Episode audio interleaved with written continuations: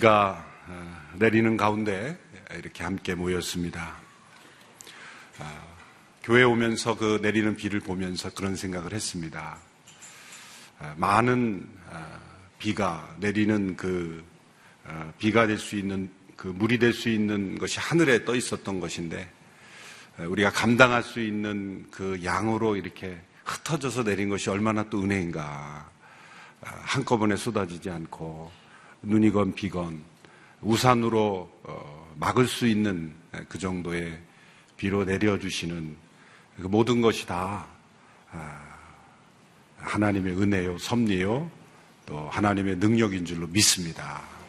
모든 것에서 우리 해석에 따라서 감사의 제목을 발견하고 또 하나님의 은혜의 손길을 발견하게 된 줄로 믿습니다.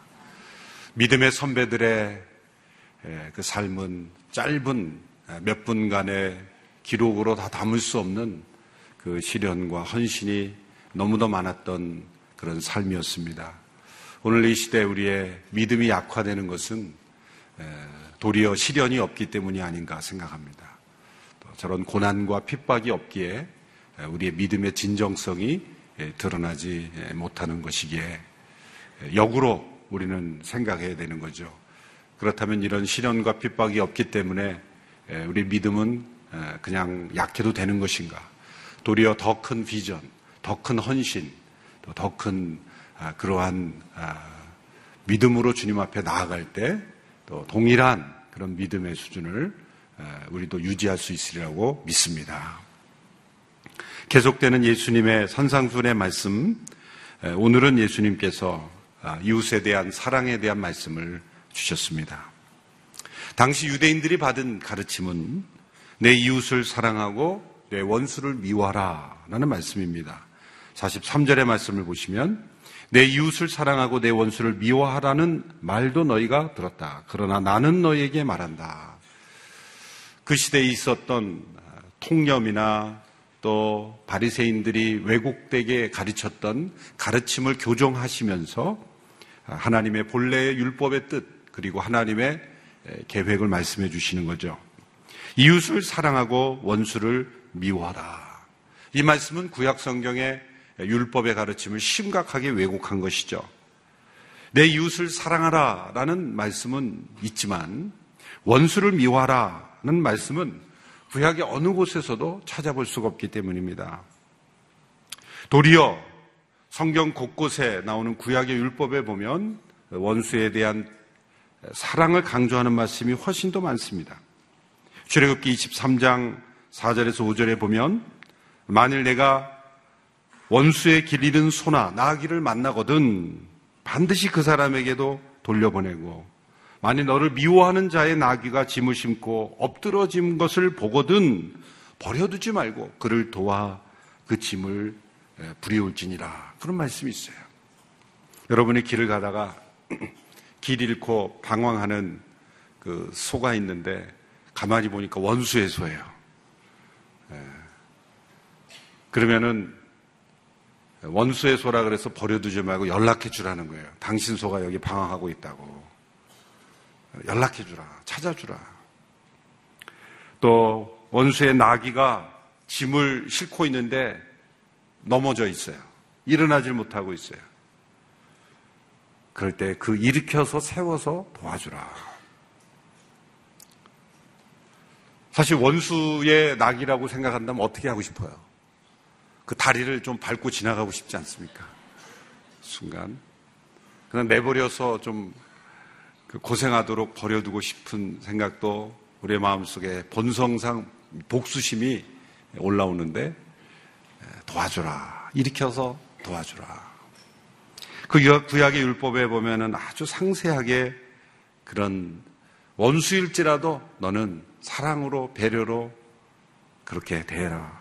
레위기 19장 18절에서도 원수를 갚지 말며 동포를 원망하지 말며 이웃 사랑하기를 내 몸과 같이 하라. 나는 여호와니라. 예수님께서 내, 뭐, 내 이웃을 내 몸과 같이 사랑하는 말씀이 다 바로 레위기에 나오는 이 율법의 말씀을 인용하신 거죠. 원수를 갚지 말고 이웃 사랑하기를 냄과 같이 하라. 이렇게 구약은 곳곳에서 원수일지라도 그를 사랑하는 사랑을 강조하고 계십니다. 예수님을 만난 한 율법학자가 예수님께 질문했습니다. 어떻게 하면 영생을 얻을 수 있겠습니까? 예수님이 반문하죠.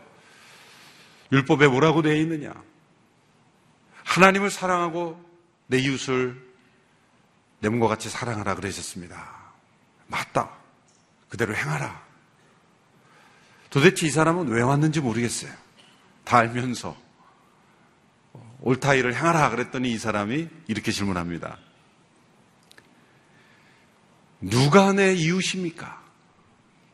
여기서부터 이 사람의 문제점이 나타나죠. 누가 내 이웃입니까? 이것이 바리새인들이 빠졌던 함정입니다. 그들은 하나님의 율법을 있는 그대로 받아들이지 않고 또 그것을 어떻게 하면 더 실행할 것인가를 연구하는 것보다는 어떻게 하면 실행하지 않으면서 실행한 척 할까? 그렇게 연구했던 거예요. 내 이웃이 누구입니까? 라는 그런 세미나를 하면서 이웃의 종류를 구분했던 거죠. 그래서 나온 결과물이 43절에 나오는 가르침이에요. 이웃은 사랑하고 원수는 그런 미워하라. 이것은 원수 같은 사람은 이웃의 영역에 해당되지 않는다. 이웃의 여러 종류 중에서 원수는 제외시킨 거죠. 내 이웃은 누구입니까? 라는 질문에 예수님께서 대답해 주신 내용이 유명한 선한 사마리아인의 비유죠. 한 사마리아인이 한 아, 강도 만난 사람이 그 죽어가고 있을 때 여러 여리고로 내려가는 중에 강도 만나 있을 때 제사장 레위인 다 그냥 지나갔는데 사마리아인이 그를 싸매어 주고 고쳐 주고 여관에 데려가서 재워 주고 치료해 주었다. 그 말씀을 하시고 누가 이 강도 만난 자의 이웃이 되겠느냐? 예수님은 그 율법사의 질문을 바꿔 주신 거예요. 이 바리새인 율법사는 누가 내 이웃입니까? 이렇게 질문했는데 예수님은 그 질문을 이렇게 바꿨죠. 누가 이 강도 만난 자의 이웃이 되겠느냐? 여러분 이웃이 누구인지 몰라서 사랑하지 못하는 게 아니죠. 사랑할 마음이 없기 때문에 이웃이 안 보이는 거예요. 예수님은 그것을 지적한 거죠. 마음이 없으면 못할 이유가 너무나 많습니다. 그러나 마음에 사랑이 있으면 베풀어야 될 사랑의 대상이 너무나 많이 보이는 거예요. 사랑은 우리의 손을 먼저 펴기 전에 우리의 눈을 먼저 뜨게 한다라는 말이 있습니다. 독일의 훌륭하신 그 신학자였던 헬무트 틸리케라는 분이 그런 말을 했어요. 우리의 손을 먼저 펴기 하기 전에 우리의 눈을 먼저 뜨게 한다. 우리의 마음속에 하나님의 그 사랑이 임하면 먼저 눈이 뜨이는 거예요. 그러면 보지 못했던 이웃이 보이기 시작한 거예요. 만약 저와 여러분의 마음속에 아, 이 사람도 도와야 되는데 저 사람도 도와야 되는데 그런 눈이 열리기 시작한 것은 사랑이 있다는 증거죠. 이번 성탄을 맞이하면서 엔젤트리라는 이름으로 로비에 나무를 달아놓고 우리 성도님들의 이웃에 정말 선물이 필요한 이웃의 사연을 이렇게 나누도록 어, 그렇게 했지 않습니까? 저는 그것을 통해서 이웃의 그 필요를 우리가 관찰하는 눈을 기르자. 작은 필요지만 어떤 큰 일을 우리가 하려고 하면은 큰 일이기 때문에 못해요. 네. 엄청난 일을 국가가 에너지를 모든 에너지를 그 다 집중해도 할 수 없는 일을 우리가 어떻게 하겠습니까? 또 개개인이 어떻게 하겠습니까? 또그 국가 정치를 보면 마음이 또 모아져야 모두 하는데 모아지는 것 같지도 않고 그런데 우리의 또 사소한 일이지만 지극히 작은 그러한 필요지만 그런 필요는 또 마음이 없어도 또 보이지 않아요. 큰 일은 큰 일대로 커서 못하고 작은 일은 보이지 않아서 못하고 그래서 사실 작은 선물 하나씩을 그것이 격려가 되고 위로가 된다면 좀 보내주셨으면 좋겠다. 어제 우리 목사님들 같이 회의하면서 보고를 받으니까 한 성도님이 그 중국에서 온 동포 자녀가 고민형을 받고 싶었다는 거예요. 그 고민형을 받고 싶은 걸 좀 선물해 줬으면 좋겠다. 근데 그 사연을 받은 성도님이 저희는 작은 그냥 고민형 하나인데요. 사람만한 고민형을 선물해가지고 굉장히 비쌀 건데 아마 그 선물이 가면 아마 기절할지 모르겠어요. 예. 자신이 그 작은 소원이지만 그것마저도 채워줄 수 없는 이웃들이 얼마나 많습니까? 그러나 그런 필요를 보고 채워줄 수 있는 우리의 눈이 열려 있다는 것이 중요해요. 누가 내 이웃입니까? 이런 질문을 가진 사람은 평생 이웃이 안 보여요. 그런 사람에게 이웃은 나에게 잘해주는 사람만 이웃이죠. 그런데 누가 강도 만난 자의 이웃이 될 것인가? 라는 시각을 가진 사람은 하여튼 보는 사람마다 다 이웃이 되는 거예요. 심지어는 원수까지도 그 이웃의 그 영역 안에 포함이 되어지는 거죠. 부인 때문에 억지로 교회 다니던 한 남자가 있었습니다. 부인은 열심히 신앙생활 하는데 남편은 믿음도 없고 그래서 억지로 그냥 끌려가는 거예요. 마지못해 끌려가는 거예요. 근데 어느 날 그 부인이 감기가 걸려서 교회를 나갈 수가 없었어요. 안 가겠다는 남편을 억지로 그냥 떠밀듯이 보내놨는데 주일날 예배를 드리고 나서 이 남편이 달라진 거예요. 뭔가 태도가 확 바뀐 거예요. 대하는 태도도 바뀌고 교회에 대해서도 긍정적이고 막 이렇게 믿음이 살아나면서 특별히 부인에게 막 잘해주는 거예요. 그래서 도대체 어떤 말씀의 은혜를 받았길래 그러나 그래서 그 월요일 날 목사님에게 전화를 해봤어요. 목사님 어떤 주일 설교 본문이 뭐였길래 이렇게 남편이 달라졌습니까? 그랬더니 제목이 원수를 사랑하라. 그 말씀에 은혜를 받았다는 거죠. 새벽이라서 가끔 또 주무시는 분이 계셔서 이렇게 또 아니 여기 계신 분 말고 집에서 보시는 분들 가운데 쇼파에서 주무시는 분 가운데 예. 이제 원수를 깨우셔야 될 시간인데 예수님께서 이 교훈을 이렇게 교정해 주셨습니다. 원수를 사랑하고 너희 핍박하는 사람을 위해 기도하라. 불가능한 요구 아닌가? 비현실적인 그런 말씀 아닌가? 도대체 이런 말씀에 순종하는 사람이 어디에 있을까? 이것이 불가능하게 여기는 이유는 사랑을 우리의 감정적인 것으로 생각하기 때문입니다. 사랑은 분명 감정을 포함합니다. 그러나 감정을 넘어선 행동이기도 합니다. 우리는 좋아하는 감정이 없으면 사랑할 수 없다고 생각합니다. 그러나 예수님 말씀하신 걸 보십시오. 내 원수를 좋아하라 라고 말씀하시지 않고 사랑하라 말씀하셨어요. 우리는 모든 사람을 다 좋아할 수는 없습니다. 좋아하지 않으면서 사랑할 수 있을까? 사랑할 수 있다는 거죠. 하나님은 우리의 모든 행동을 좋아하시겠습니까? 우리의 모든 행동 중에 사실은 하나님이 좋아하실 만한 행동보다는 싫어하실 행동이 더 많을 거예요. 그렇지만 우리를 사랑하시는 거예요. 좋아하지 않지만 사랑한다는 것은 위선이라고 생각할 수 있겠지만 그렇지 않습니다. 예수님 말씀하신 이 선한 사마리아인의 비유에서 나온 그 선한 사마리아인이 유대인을 좋아했기 때문에 도와준 것일까요? 당시에 유대인과 사마리아인의 그 갈라져 있는 그 반목으로 이어진 그들의 역사를 보면 좋아할 수가 없어요. 좋아해서 도와준 게 아니라 사랑해서 도와준 거예요.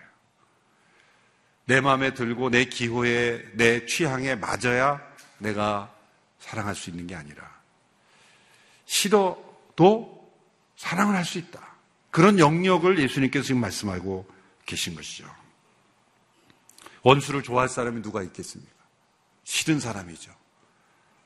그러나 그 나의 선호도, 나의 취향, 나의 감정을 뛰어넘는 것이 사랑이다. 예수님께서 원수를 사랑하는 방법의 가장 훌륭한 방법을 예수님께서 제시하셨습니다. 그것은 기도하는 것입니다. 44절의 말씀을 보십시오. 그러나 너에게 말한다. 너희 원수를 사랑하고 너희 핍박하는 사람을 위해 기도하라. 헬라어 문법적으로 이런 구문은 같은 뜻을 다른 단어로 반복하는 거죠. 원수는 누구인가? 너희를 핍박하는 자이다. 사랑은 무엇인가? 기도하는 것이다. 사랑하면 기도하는 것이죠. 본회포라는 분은 중보기도를 그리스도인의 사랑의 최고봉이다. 정상이다. 누구를 위해서 기도하는가는 바로 우리가 누구를 사랑하는가를 보여주는 것이다. 존 스토트 목사님이 이런 지혜로운 말을 했습니다. 우리는 원수를 위해 기도하기 전에 우리의 마음속에 그에 대한 사랑을 느낄 때까지 기다려서는 안 된다. 기다리다가는 전혀 기도하지 못한다는 거죠.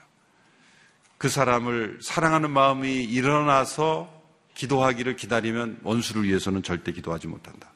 우리가 그를 사랑한다는 것을 의식하기 전에 그를 위해 기도하기 시작해야 한다. 그러면 우리의 사랑이 싹트고 꽃이 피는 것을 발견하게 될 것이다. 사랑하면 기도하기도 하지만 또 기도하면 사랑할 수 있게 된다라는 교훈을 주신 거죠. C.S. 루이스라는 분은 이걸 더 재미있게 설명했습니다. 잘 들어보십시오. 당신이 당신의 이웃을 사랑하느냐 여부 때문에 고민하느라고 시간을 허비하지 마라. 마치 당신이 사랑하는 것처럼 행동하라. 그러면 우리는 위대한 비밀 한 가지를 발견할 것이다. 만일 당신이 누군가를 사랑하는 것처럼 행동하면 곧 그를 사랑하게 된다는 것이다. 이것은 위선적으로 하라는 뜻이 아니라 우리의 감정이 움직임으로써 사랑하게 되기는 거의 힘들다라는 거죠. 원수에 대해서. 그래서 원수를 사랑하는 것의 시작은 뭐냐면 그냥 행동부터 하는 거예요. 감정은 그렇지 않지만 행동으로 먼저 사랑하면 감정이 뒤따라올 것이다. 아마 본인의 경험상으로 그렇게 고백하지 않았나 싶습니다. 이런 존 스토트, C.S. 루이스 이런 참 지혜로운 그러한 믿음의 사람들의 이 체험 속에서 이 말씀을 어떻게 실천할 것인가를 고민하고 또 그것을 적용한 결과를 우리에게 고백해 준 것입니다. 예수님께서 이렇게 우리가 감당하기 힘든 이 말씀을 주신 이유.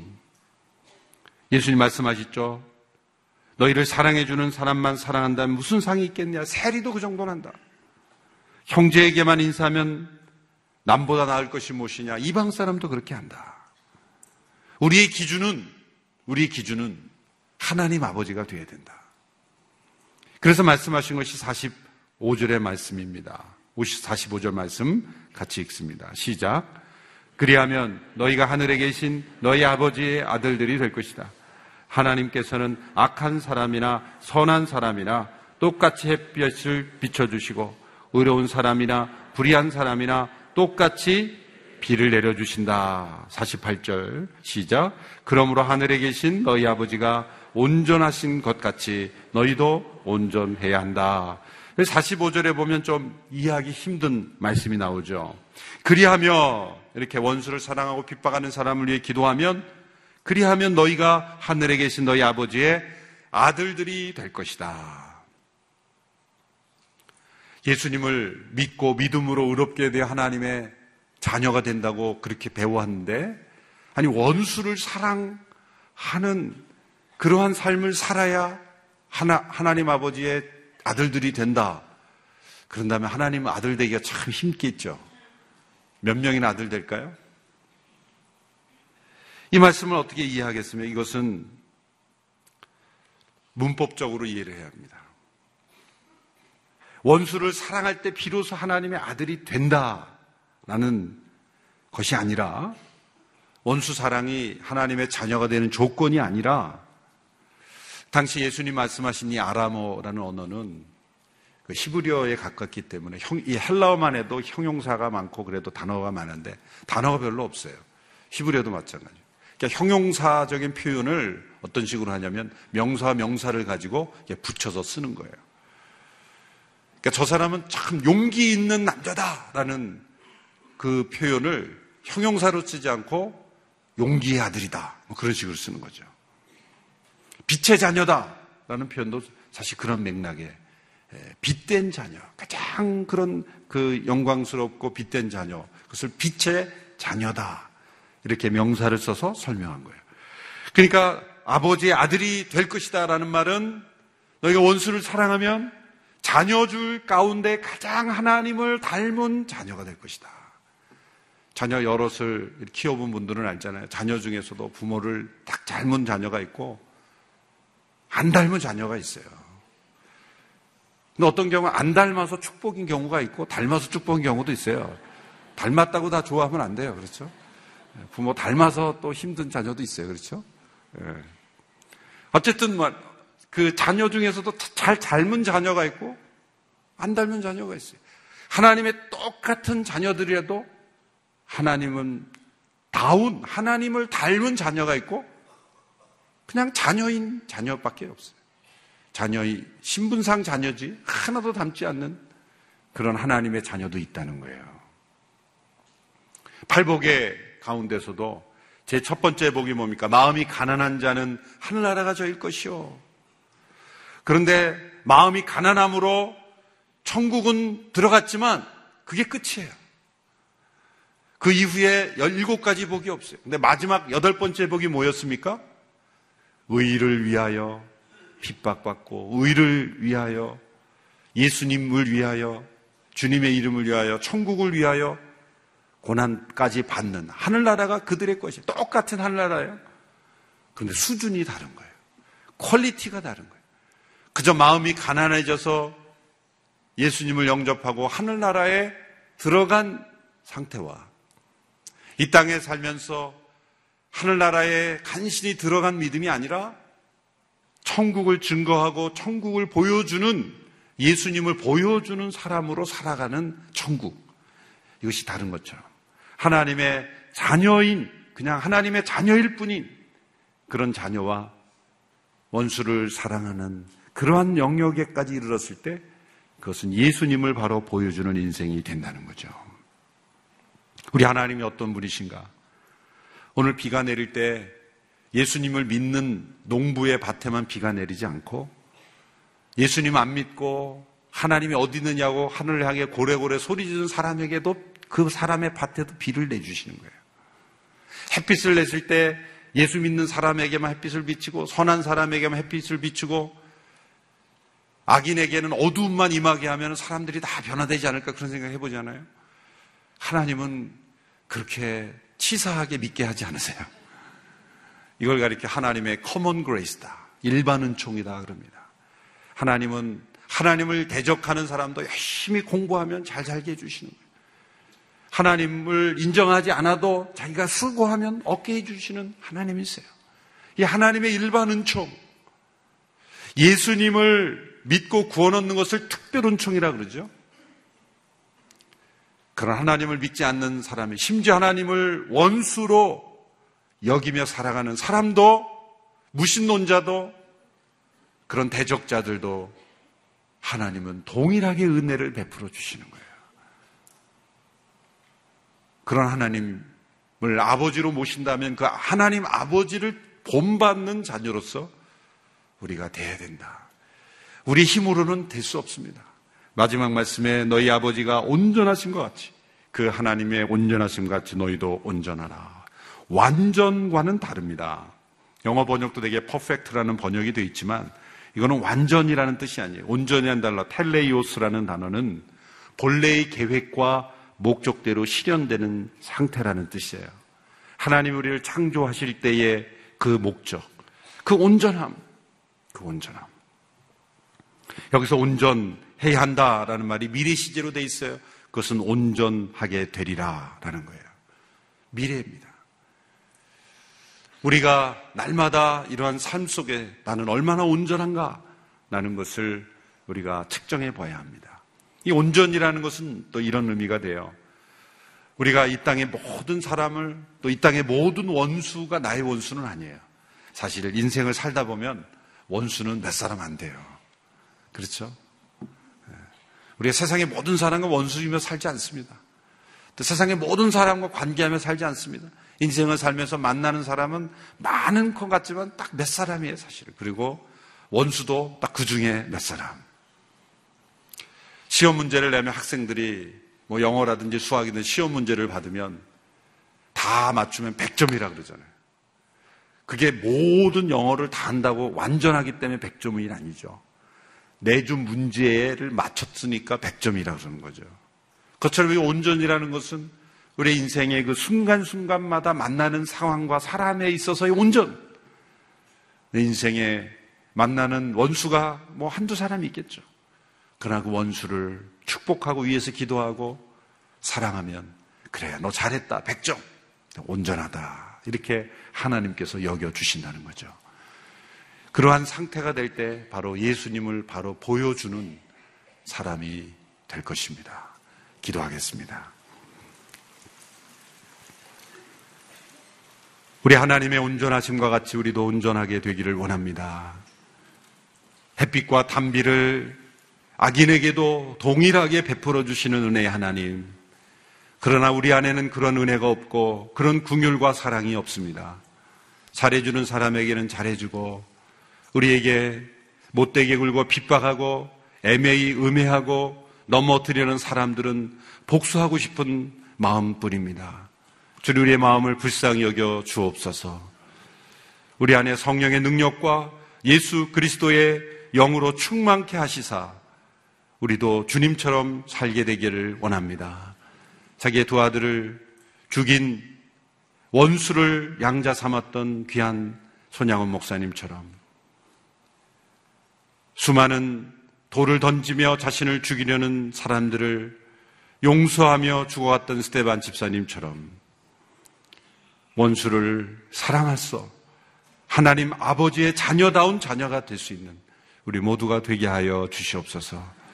이웃이 누구이냐 변명하며 세미나하며 이유만을 찾는 이가 아니라 날마다 우리의 사랑의 눈을 떠서 필요가 있는 이웃들을 발견하며 그들에게 선한 사마리아인이 되어주는 우리의 감정을 뛰어넘어 도와줄 수 있는 긍휼과 사랑의 삶이 되게 하옵소서 예수님의 이름으로 기도하옵나이다. 아멘.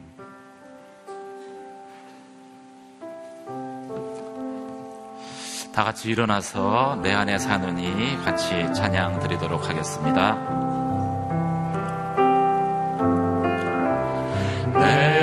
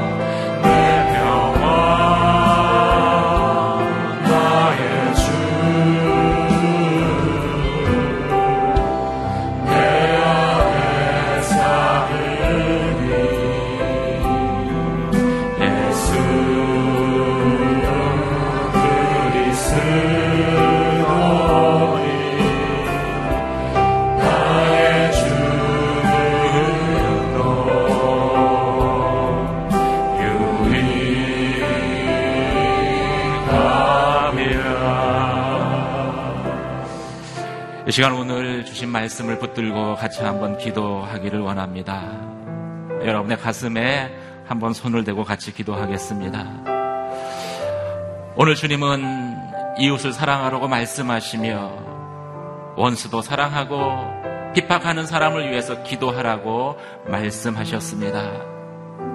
그런데 이웃을 보지 못하고 또 원수를 사랑하지 못하고 핍박하는 사람을 미워할 수밖에 없는 나의 모습을 이 시간 정직하게 고백합니다. 주님, 그런 나의 모습이 온전히 예수 그리스도와 함께 십자가에 죽는 시간 되게 하여 주시옵소서. 그래서 내 안에 그리스도께서 내 안에서 살아계심을 경험하는 시간 되게 하여 주시옵소서. 우리의 이웃들이 보여지게 하여 주시고 그 이웃을 예수 그리스도의 사랑으로 먼저 행함으로 사랑할 수 있게 하여 주시고 그들을 위해서 기도할 수 있는 저희의 나의 심령이 될 수 있도록 주님 이 시간 저희 가운데 주님의 은혜로 다시 한번 새롭게 하여 주시옵소서. 내가 사는 것이 아니라 내 안에 그리스도께서 사심을 다시 한번 고백하며 확신하는 시간 되게 하여 주시옵소서. 주님 내게 그 은혜를 주시고 나를 변화시켜 주시옵소서. 같이 한번 주님 앞에 기도하며 나가도록 하겠습니다.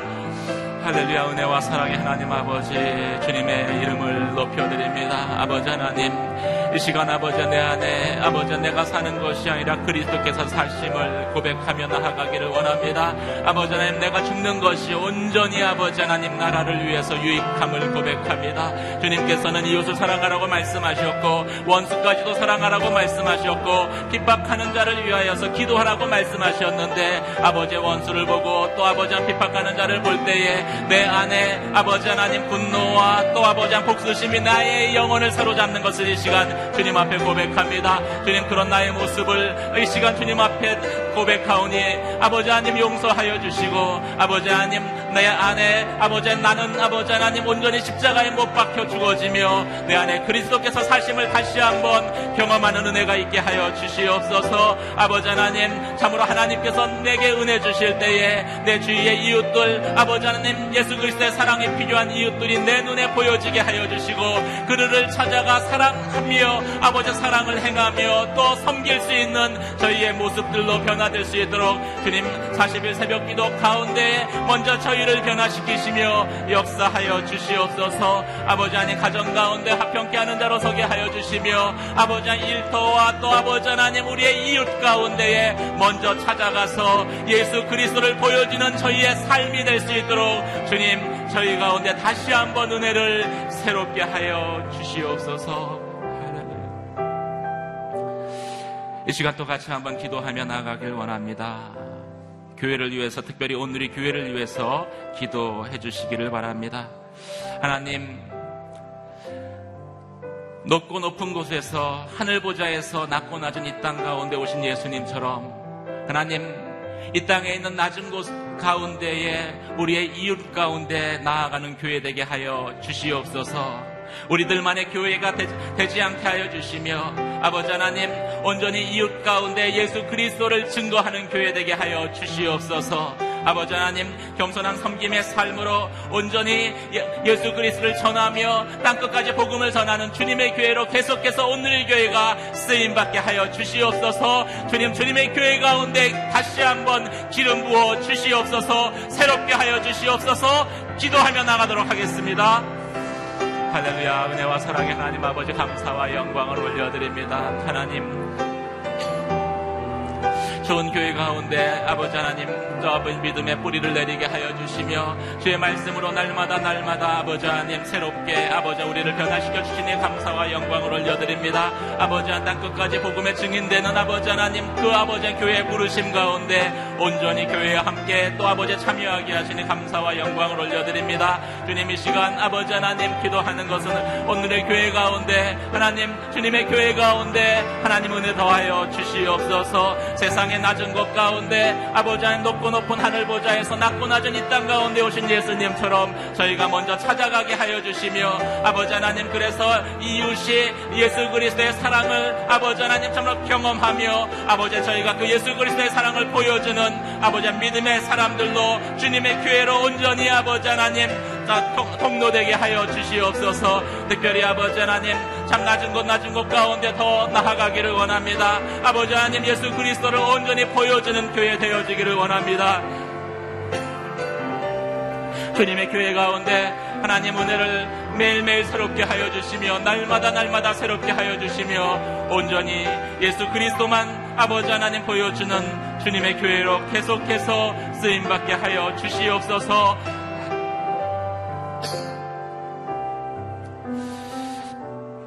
이 시간 또 같이 한번 기도할 때에 저희의 손을 들며 하나님 앞에 기도하기를 원합니다.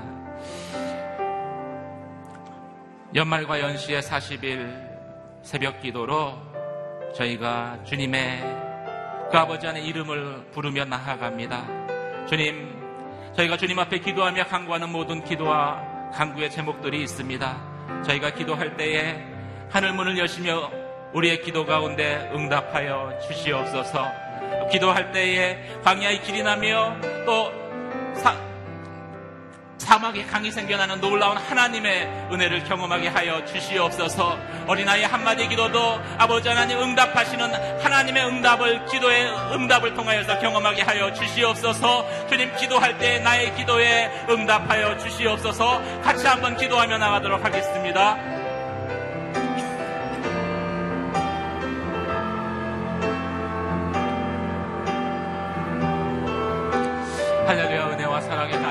아버지 아버지 하나님 이 40일을 저희가 세상 가운데에서 방황하지 않게 하여 주시며 하나님 이 새벽에 주님 앞에 나와 아버지 하나님 작은 예수가 되기를 소망하며 아버지 주의 말씀을 듣고 하나님 그 말씀 붙들고 아버지 하나님 주님 앞에 기도하게 하시니 감사와 영광을 올려드립니다 주님 저희가 주님 앞에 기도할 아버지의 기도의 제목들이 있습니다. 하나님 응답 받기를 원하는 기도의 제목이 있습니다. 주님 저희가 기도할 때에 저희의 기도를 들으시며 응답하여 주시옵소서 하늘 문을 여시며 어린아이 한마디 기도도 결코 땅에 떨어지지 아니할 것이라고 말씀 하신 그 약속의 말씀과 같이 하나님 저희가 전심으로 주님 앞에 기도할 때에 아버지 하나님 참으로 막혔던 아버지 모든 방들이 열려지는 하나님의 응답을 경험하게 하여 주시옵소서. 아버지 하나님 광야의 길이 아버지 하나님 생겨나는 은혜를 경험하기를 원합니다. 사막의 강을 거시는 하나님의 은혜를 경험하기를 원합니다. 내 영혼 가운데 아, 갈급한 나의 영혼 가운데 내 마른 나의 심령 가운데 생수와 같이 부으시는 하나님의 은혜를 아버지 하나님 참으로 경험하기를 원합니다. 주님 저희가 부르짖을 때 응답하여 주시옵소서 나의 기도를 들으시며 아버지 하나님 응답하시는 그 하나님을 아버지 40일 또 새벽 기도의 가운데 만나게 하여 주시며 그 하나님 아버지 하나님 저희가 온전히 아버지 하나님 참으로 전하는 믿음의 삶을 보여주는 믿음의 삶을 결단하는 은혜가 저희 가운데 다시 한번 임하여지도록 역사하여 주시옵소서 할렐루야 주님을 찬양합니다.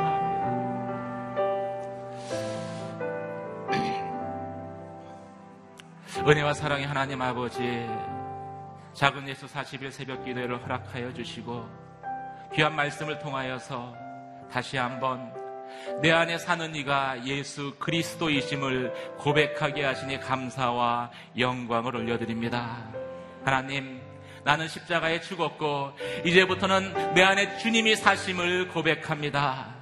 그 믿음의 고백 가운데 다시 한번 십자가의 은혜를 새롭게 하여 주시옵소서, 십자가의 능력을 경험하게 하여 주시옵소서, 십자가의 사랑을 가지고 이웃 가운데 그 사랑을 전하는 자로 보여주는 자로 살게 하여 주시옵소서.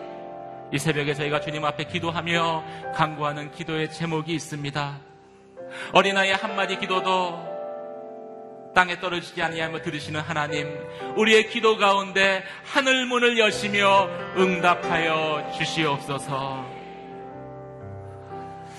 이제는 부활이요 생명 대신 우리 주 예수 그리스도의 은혜와 하나님 아버지의 크신 사랑하심과 성령의 감화 감동 위로 교통 충만케 하심의 역사가 내 이웃을 사랑하는 그 주님의 말씀 가운데 그 말씀 가운데 온전히 행하기로 결정하며 주님 앞에 나아가는 살아가는 당신의 귀한 성도들 머리 위에와 주의 몸된 재단 위에 땅끝까지 복음을 전하는 선교사님과 그 사역 위에 이제로부터 영원까지 함께 하시기를 간절히 간절히 축원하옵나이다. 아멘.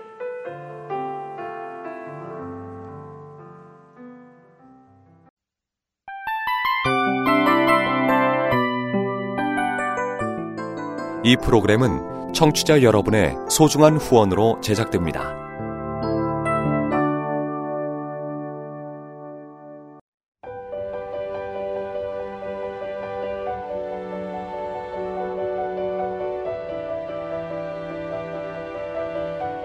세상에는 수많은 교회들이 있지만 더 깊이 있는 말씀 강해를 찾기 위해 크기로만 교회를 선정하지 않습니다. 보다 좋은 영적 콘텐츠를 더 많이 나누기 위해 방송비를 받지 않습니다. 1년 365일 복음만 전하고 싶어서 우리는 광고를 하지 않습니다. 온누리의 복음을 땅끝까지 CGN TV와 함께 땅끝 성교사가 되주세요